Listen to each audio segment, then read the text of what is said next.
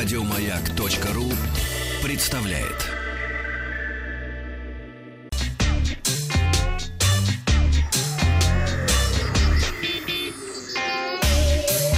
Страна Транзистория.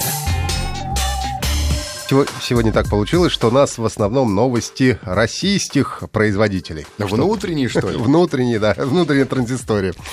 Кома- компания Mail.Ru выпустила Диск-О. Это убийца жестких дисков, как говорят в компании. Если говорить просто, то Диск-О — это приложение для Windows и macOS, работающее с различными облачными хранилищами. И, как утверждают разработчики, теперь пользователь может хранить всю информацию в облаках, иметь к ним, к информации, мгновенный доступ с компьютера. Насколько Насколько я понимаю, главное преимущество по сравнению с конкурентами, а практически все облачные сервисы, включая тот же Mail.ru, имеют собственные приложения, но это все-таки возможность иметь в одном приложении все популярные облачные сервисы. И вот тут пока все не очень радужно. Диск-О по факту умеет работать с Яндекс.Диском и, собственно, облаком Mail.ru, а вот все остальные сервисы, такие как Google Drive, Dropbox, OneDrive и так далее, должны быть подключены до конца этого года. Диск-О доступен для операционных систем Windows и macOS, правда, уже были жалобы, что не всегда работает с операционной системой High Sierra, но обещают это исправить в ближайшее время. И если вы хотите пользоваться только облаком Mail.ru, то тогда платить ничего не придется. А если желаете всеми сразу, в основном пока только не подключенными, то с первого февраля две тысячи восемнадцатого года придется заплатить по четыреста девяносто рублей в год за пользованием сервисом. Ну и помните, для того, чтобы Диск-О действительно мог сравниться по скорости с вашими жесткими дисками, нужно иметь достаточно быстрый интернет. Сервис путешествий OneTwoTrip обновил свое приложение для устройств, работающих на операционной системе Android. Для iOS обещают обновление чуть-чуть попозже. Ну и одно из основных изменений — это новое пакетное приложение «Перелет плюс отель», которое доступно прямо в приложении будет. Около года назад э, оно было запущено на сайте, и вот теперь уже есть и в приложении. Как утверждают в компании, предложение «Перелет плюс отель» формируется в режиме реального времени и стоит дешевле авиабилетов отелей, купленных отдельно. Иногда, говорят, экономия может достигать даже тридцати процентов, а возможно это благодаря тому, что пакет включает в себе специальные дешевые тарифы от авиакомпаний и отелей, которые запрещено продавать раздельно. На сегодняшний момент доступно более трёхсот тысяч отелей и семьсот авиакомпаний, включая лоукостеры.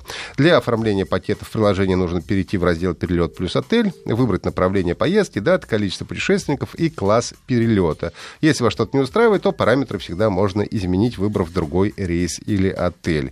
Приложение оплачивается, предложение оплачивается моментально картой, не нужно ждать подтверждения от авиакомпании или отеля, как это бывает в случае, если вы покупаете туры. Ну и после оплаты маршрутной квитанции вам ваучер отеля придут вам на почту и будут доступны в вашем личном кабинете. Обновление для Android должно быть выпущено уже... Вчера должно было быть выпущено в течение дня, да, для устройств, работающих на iOS, должно появиться в самое ближайшее время. Официальный портал мэра Москвы сообщает, э, на вокзалах столицы в декабре установят семнадцать новых стендов для подзарядки мобильных телефонов, планшетов и ноутбуков. Ну а до конца года э, устройства для зарядки гаджетов появятся на всех вокзалах столицы, кроме Белорусского. Там э, стойку оборудуют следующей весной. На каждом из вокзалов поставят до, от одного до четырех зарядных стендов. Их число зависит от пассажиропотока. Мы предполагаем, что стойками для подзарядки гаджетов будут пользоваться в основном туристы. Пассажирам пригородных электричек они нужны в меньшей степени. Больше всего зарядных устройств, четыре стойки, мы смонтируем на Ленинградском вокзале. Именно он связывает два ключевых города, где пройдут главные матчи чемпионата мира по футболу две тысячи восемнадцатого года, сказали в пресс-службе эр жэ дэ. А на Павелецком, Ярославском, Курском вокзалах установят по три стенда для подзарядки гаджетов. На Казанском будет две стойки. На всех вокзалах стойки разместят в наиболее оживленных местах, рядом с кассами и в залах ожидания. И каждая стойка позволит заряжать пятнадцать-шестнадцать гаджетов одновременно. То есть тридцать телефонов можно зарядить смело сразу. Но если вы не знаете, то стойки для зарядки гаджетов уже размещены на станциях метро и Московского центрального кольца.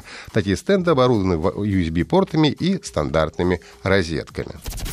Ну и под конец у нас пользователи социальной сети ВКонтакте наконец-то дождались функций, о которых уже давно просили.